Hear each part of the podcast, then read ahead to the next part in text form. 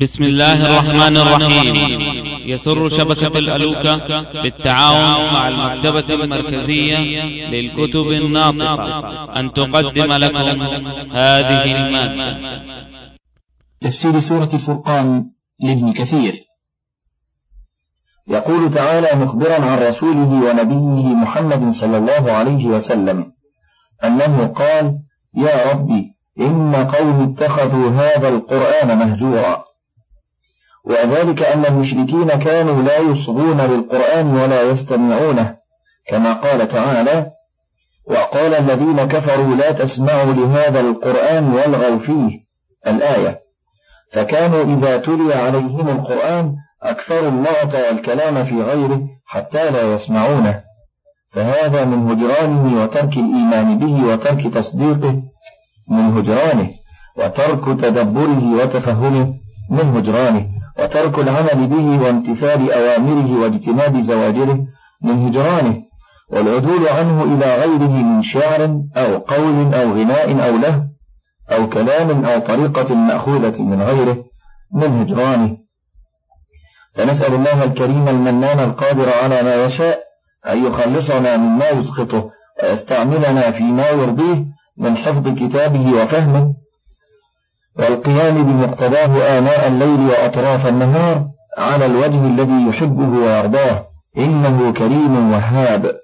وقوله تعالى وكذلك جعلنا لكل نبي عدوا من المجرمين أي كما حصل لك يا محمد في قومك من الذين هجروا القرآن كذلك كان في الأمم الماضين.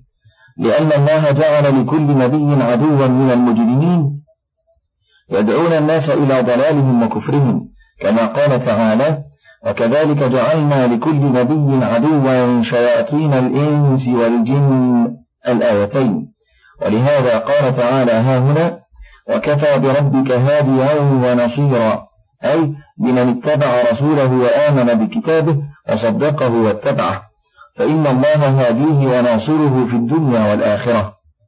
وإنما قال هاديا ونصيرا لأن المشركين كانوا يصدون الناس عن اتباع القرآن لئلا يهتدي أحد به ولتغلب طريقتهم طريقة القرآن. فلهذا قال وكذلك جعلنا لكل نبي عدوا من المجرمين. الآية. وقال الذين كفروا لولا نزل عليه القرآن جملة واحدة. كذلك لنثبت به فؤادك ورتلناه ترتيلا. ولا يأتونك بمثل إلا جئناك بالحق وأحسن تفسيرا.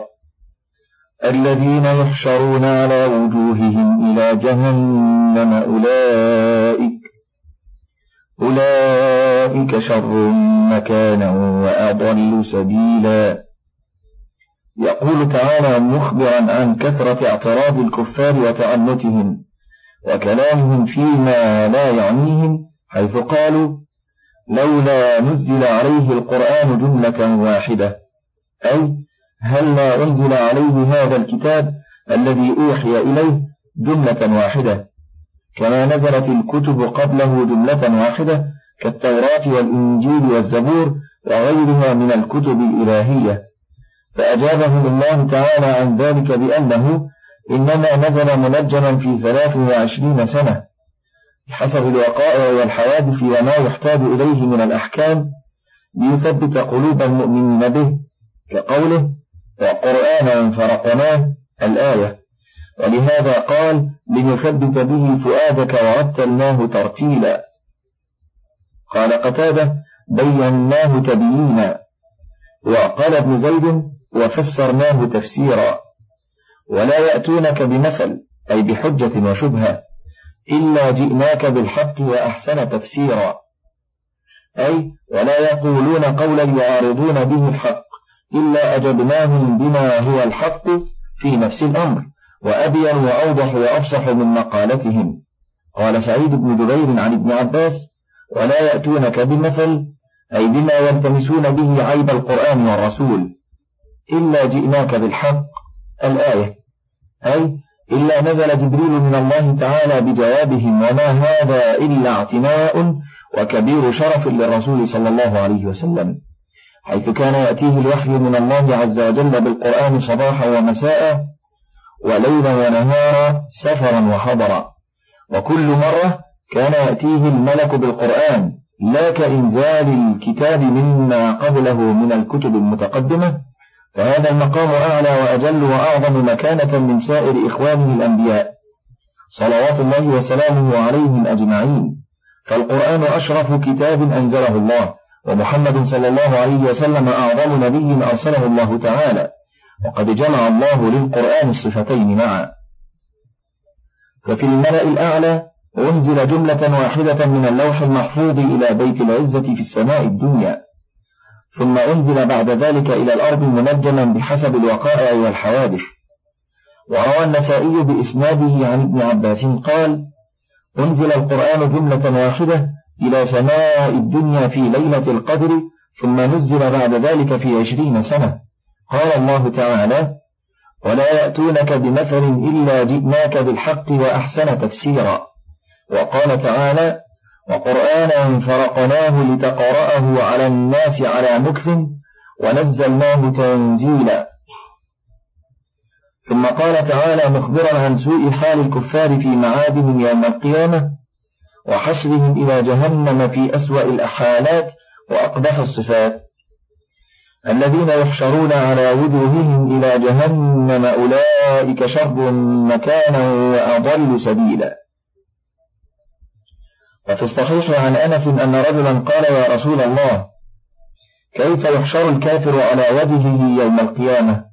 فقال إن الذي أنشأه على رجليه قادر أن يمشيه على وجهه يوم القيامة. وهكذا قال مجاهد والحسن وقتادة وغير واحد من المفسرين. ولقد آتينا موسى الكتاب وجعلنا معه أخاه هارون وزيرا. فقلنا اذهبا إلى القوم الذين كذبوا بآياتنا فدمرناهم تدميرا وقوم نوح لما كذبوا الرسل أغرقناهم وجعلناهم للناس آية. وأعتدنا للظالمين عذابا أليما. وعادا وثمود وأصحاب الرس وقرونا بين ذلك كثيرا.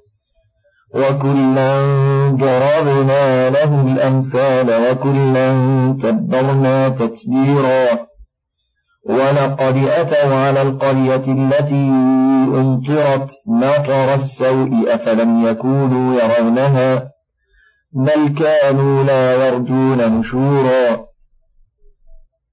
يقول تعالى متواعدا من كذب رسوله محمدا صلى الله عليه وسلم من مشركي قومه ومن خالفه ومحذرهم من عقابه ومحذرهم من عقابه وأليم عذابه مما أحله بالأمم الماضية المكذبين لرسله.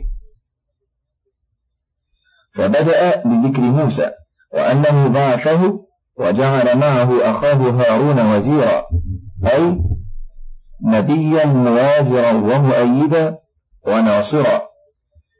فكذبهما فرعون وجنوده.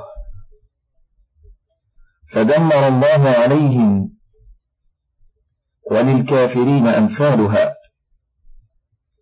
وكذلك فعل بقوم نوح حين كذبوا رسوله نوحا عليه السلام. ومن كذب برسول فقد كذب بجميع الرسل. إذ لا فرق بين رسول ورسول. ولو فرض أن الله تعالى بعث إليهم كل رسول فإنهم كانوا يكذبون. ولهذا قال تعالى وقوم نوح لما كذبوا الرسل. ولم يبعث إليهم ولم يبعث إليهم إلا نوح فقط. وقد لبث فيهم ألف سنة إلا خمسين عاما يدعوهم إلى الله عز وجل ويحذرهم نقمه. فما آمن معه إلا قليل. ولهذا أغرقهم الله جميعا. ولم يبق منهم أحدا ولم يترك من بني آدم على وجه الأرض سوى أصحاب السفينة فقط. وجعلناهم للناس آية. أي عبرة يعتبرون بها كما قال تعالى إنا لما طغى الماء حملناكم في الجارية لنجعلها لكم تذكرة. وتعيها أذن واعية. أي وأبقينا لكم من السفن ما تركبون في لجد البحار لتذكروا نعمة الله عليكم من إنجائكم من الغرق وجعلكم من ذرية من آمن به وصدق أمره. وقوله تعالى وعادا وثمود وأصحاب الرس.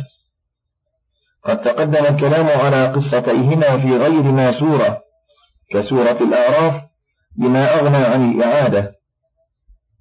وأما أصحاب الرس فقال ابن دريج عن ابن عباس هم أهل قرية من قرى ثمود.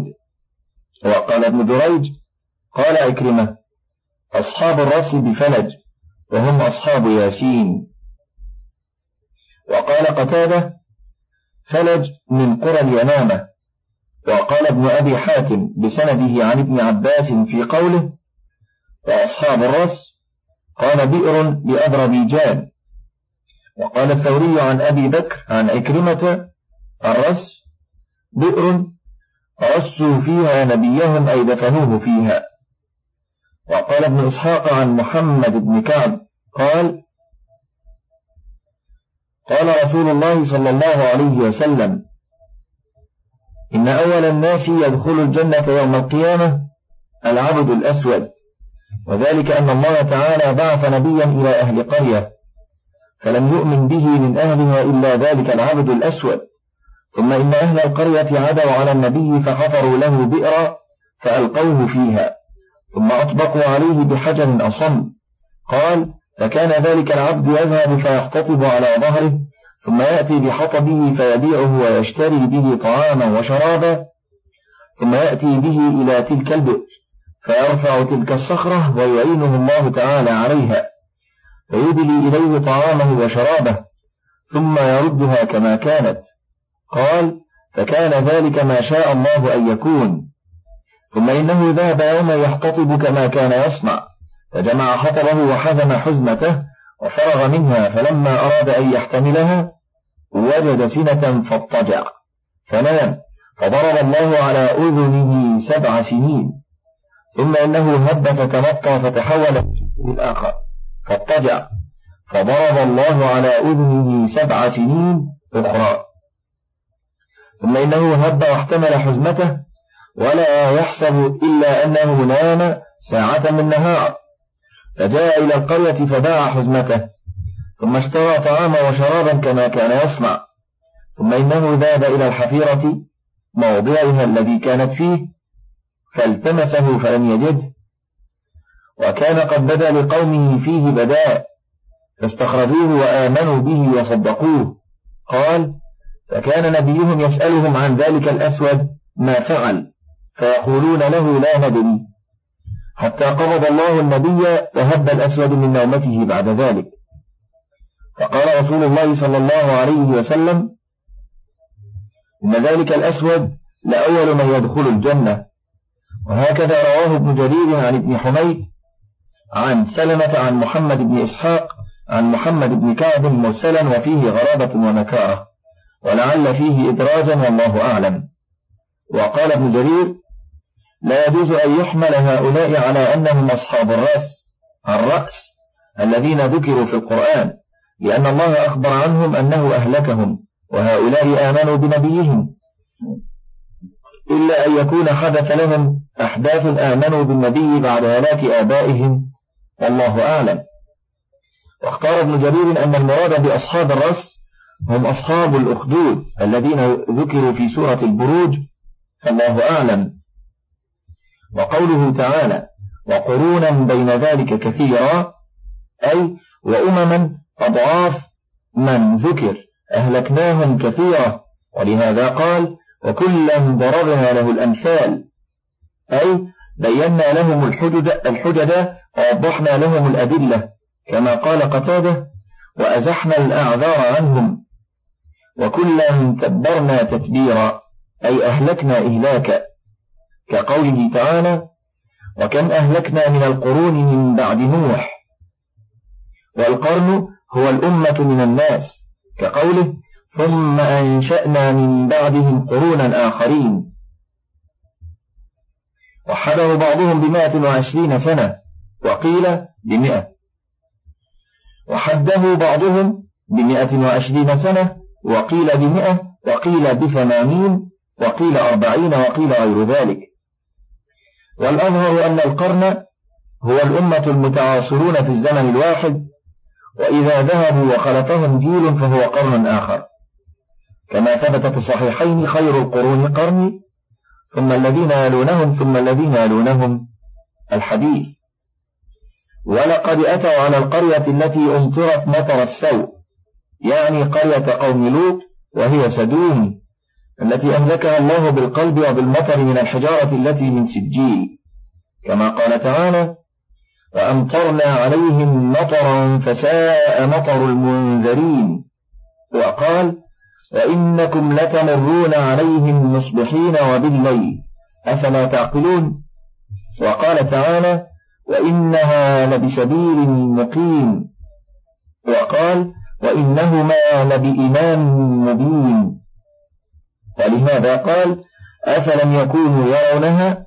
أي فيعتبروا بما حل بأهلها من العذاب والنكال بسبب تكذيبهم بالرسول وبمخالفتهم أوامر الله بل كانوا لا يرجون نشورا.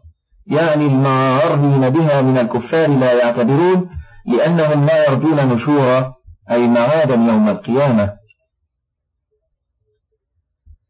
فإذا رأوك إن يتخذونك إلا هزوا أهذا الذي بعث الله رسولا إن كاد ليضلنا عن آلهتنا لولا أن صبرنا عليها وسوف يعلمون حين يرون العذاب حين يرون العذاب من أضل سبيلا أرأيت من اتخذ إلهه هواه؟ أفأنت تكون عليه وكيلا؟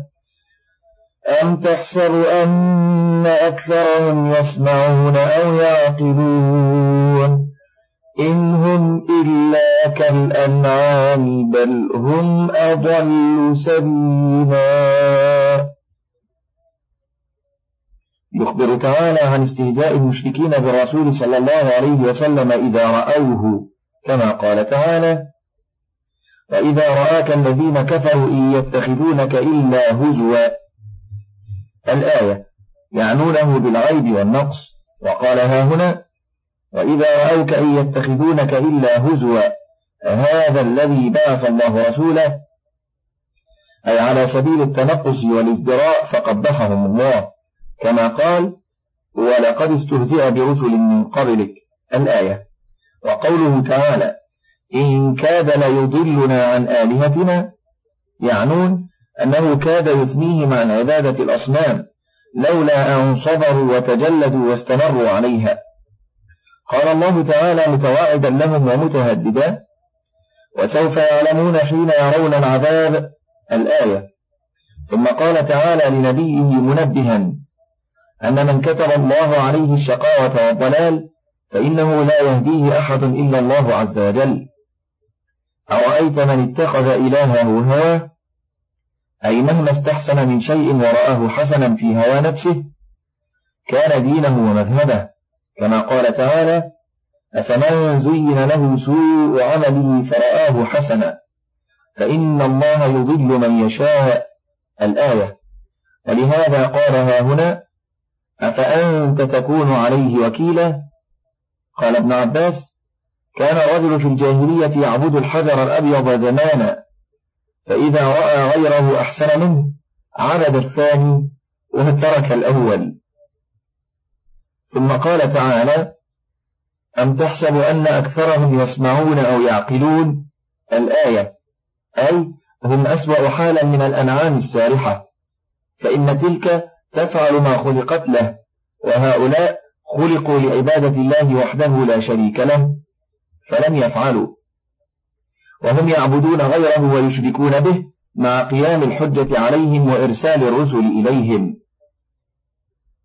ألم تر إلى ربك كيف مد الظل ولو شاء لجعله ساكنا ثم جعلنا الشمس عليه دليلا؟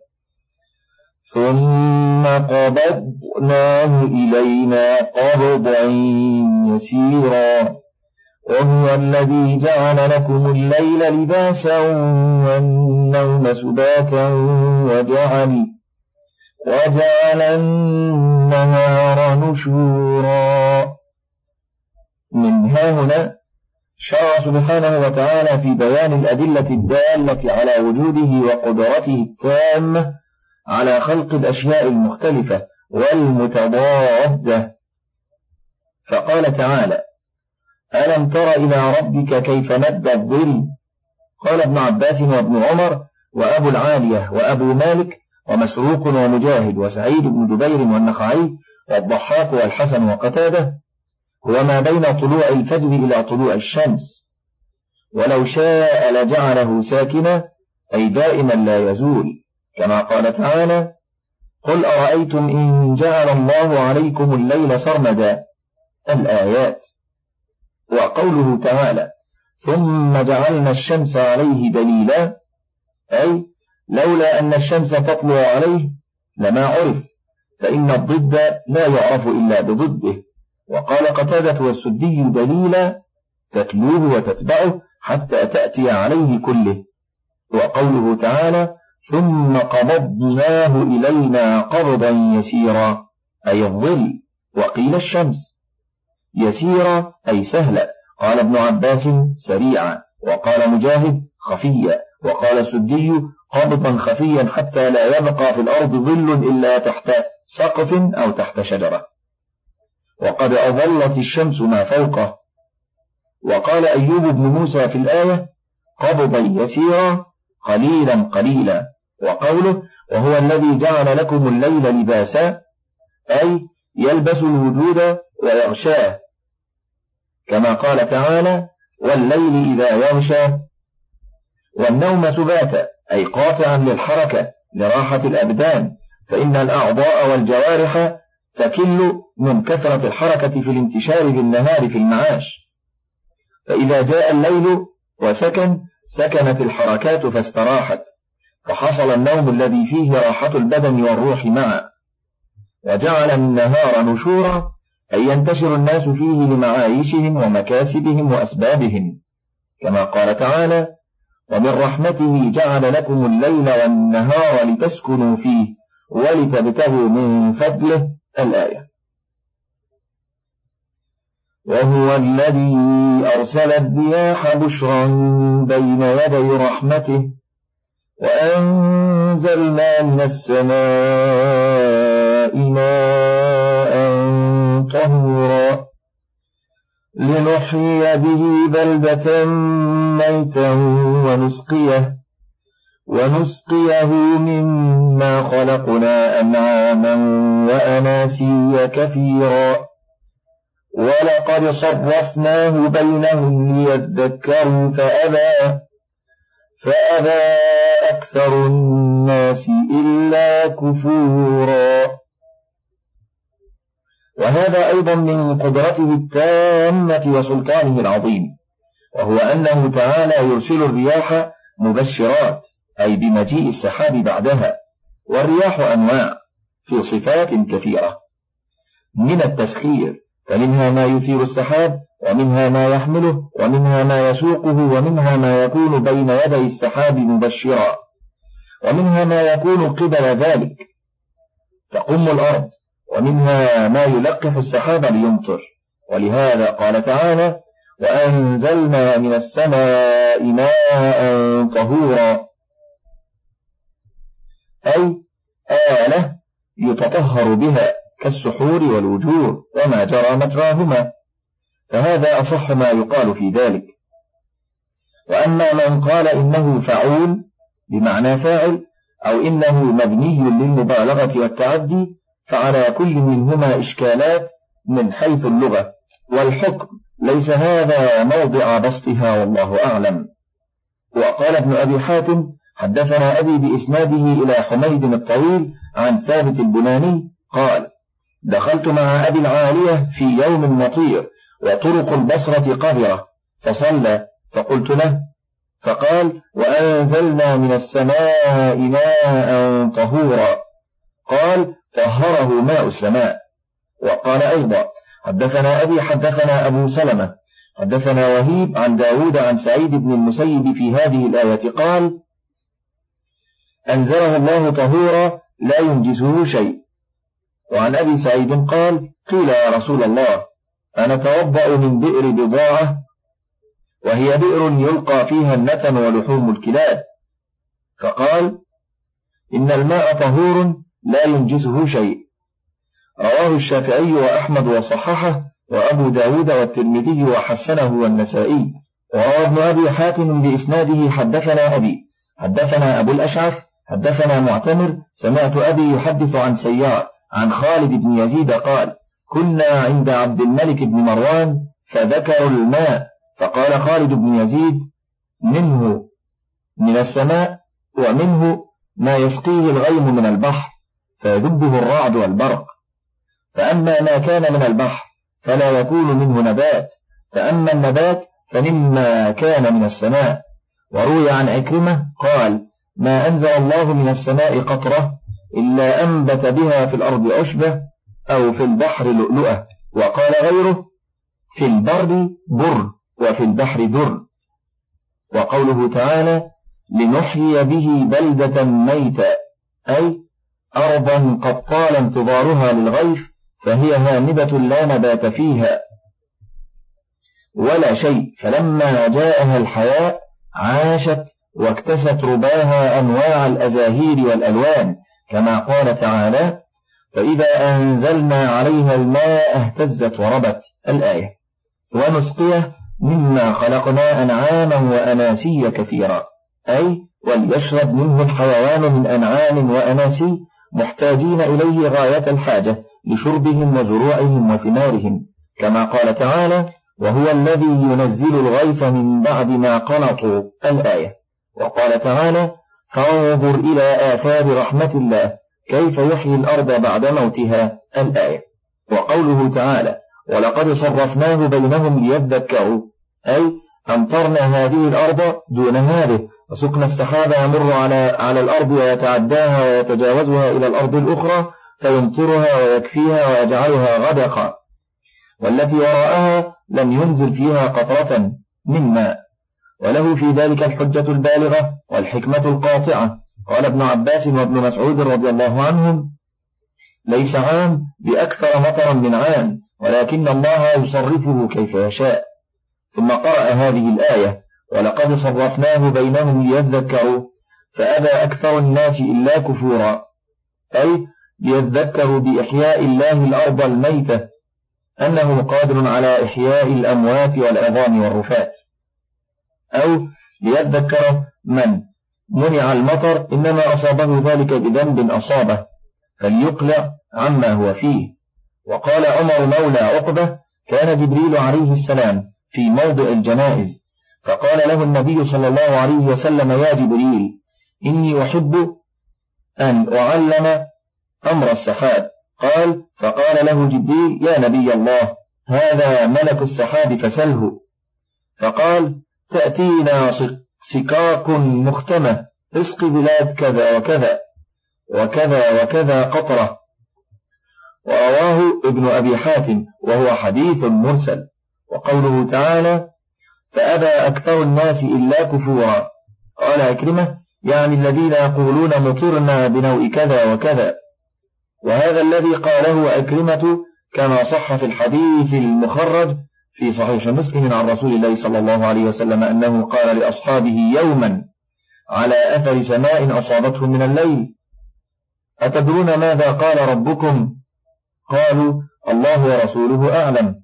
قال قال أصبح من عبادي مؤمن بي وكافر. فأما من قال مطرنا بفضل الله ورحمته فذاك مؤمن بي كافر بالكواكب. وأما من قال مطرنا بنوء كذا وكذا فذاك كافر بي مؤمن بالكواكب. من فضلك تابع بقية المادة.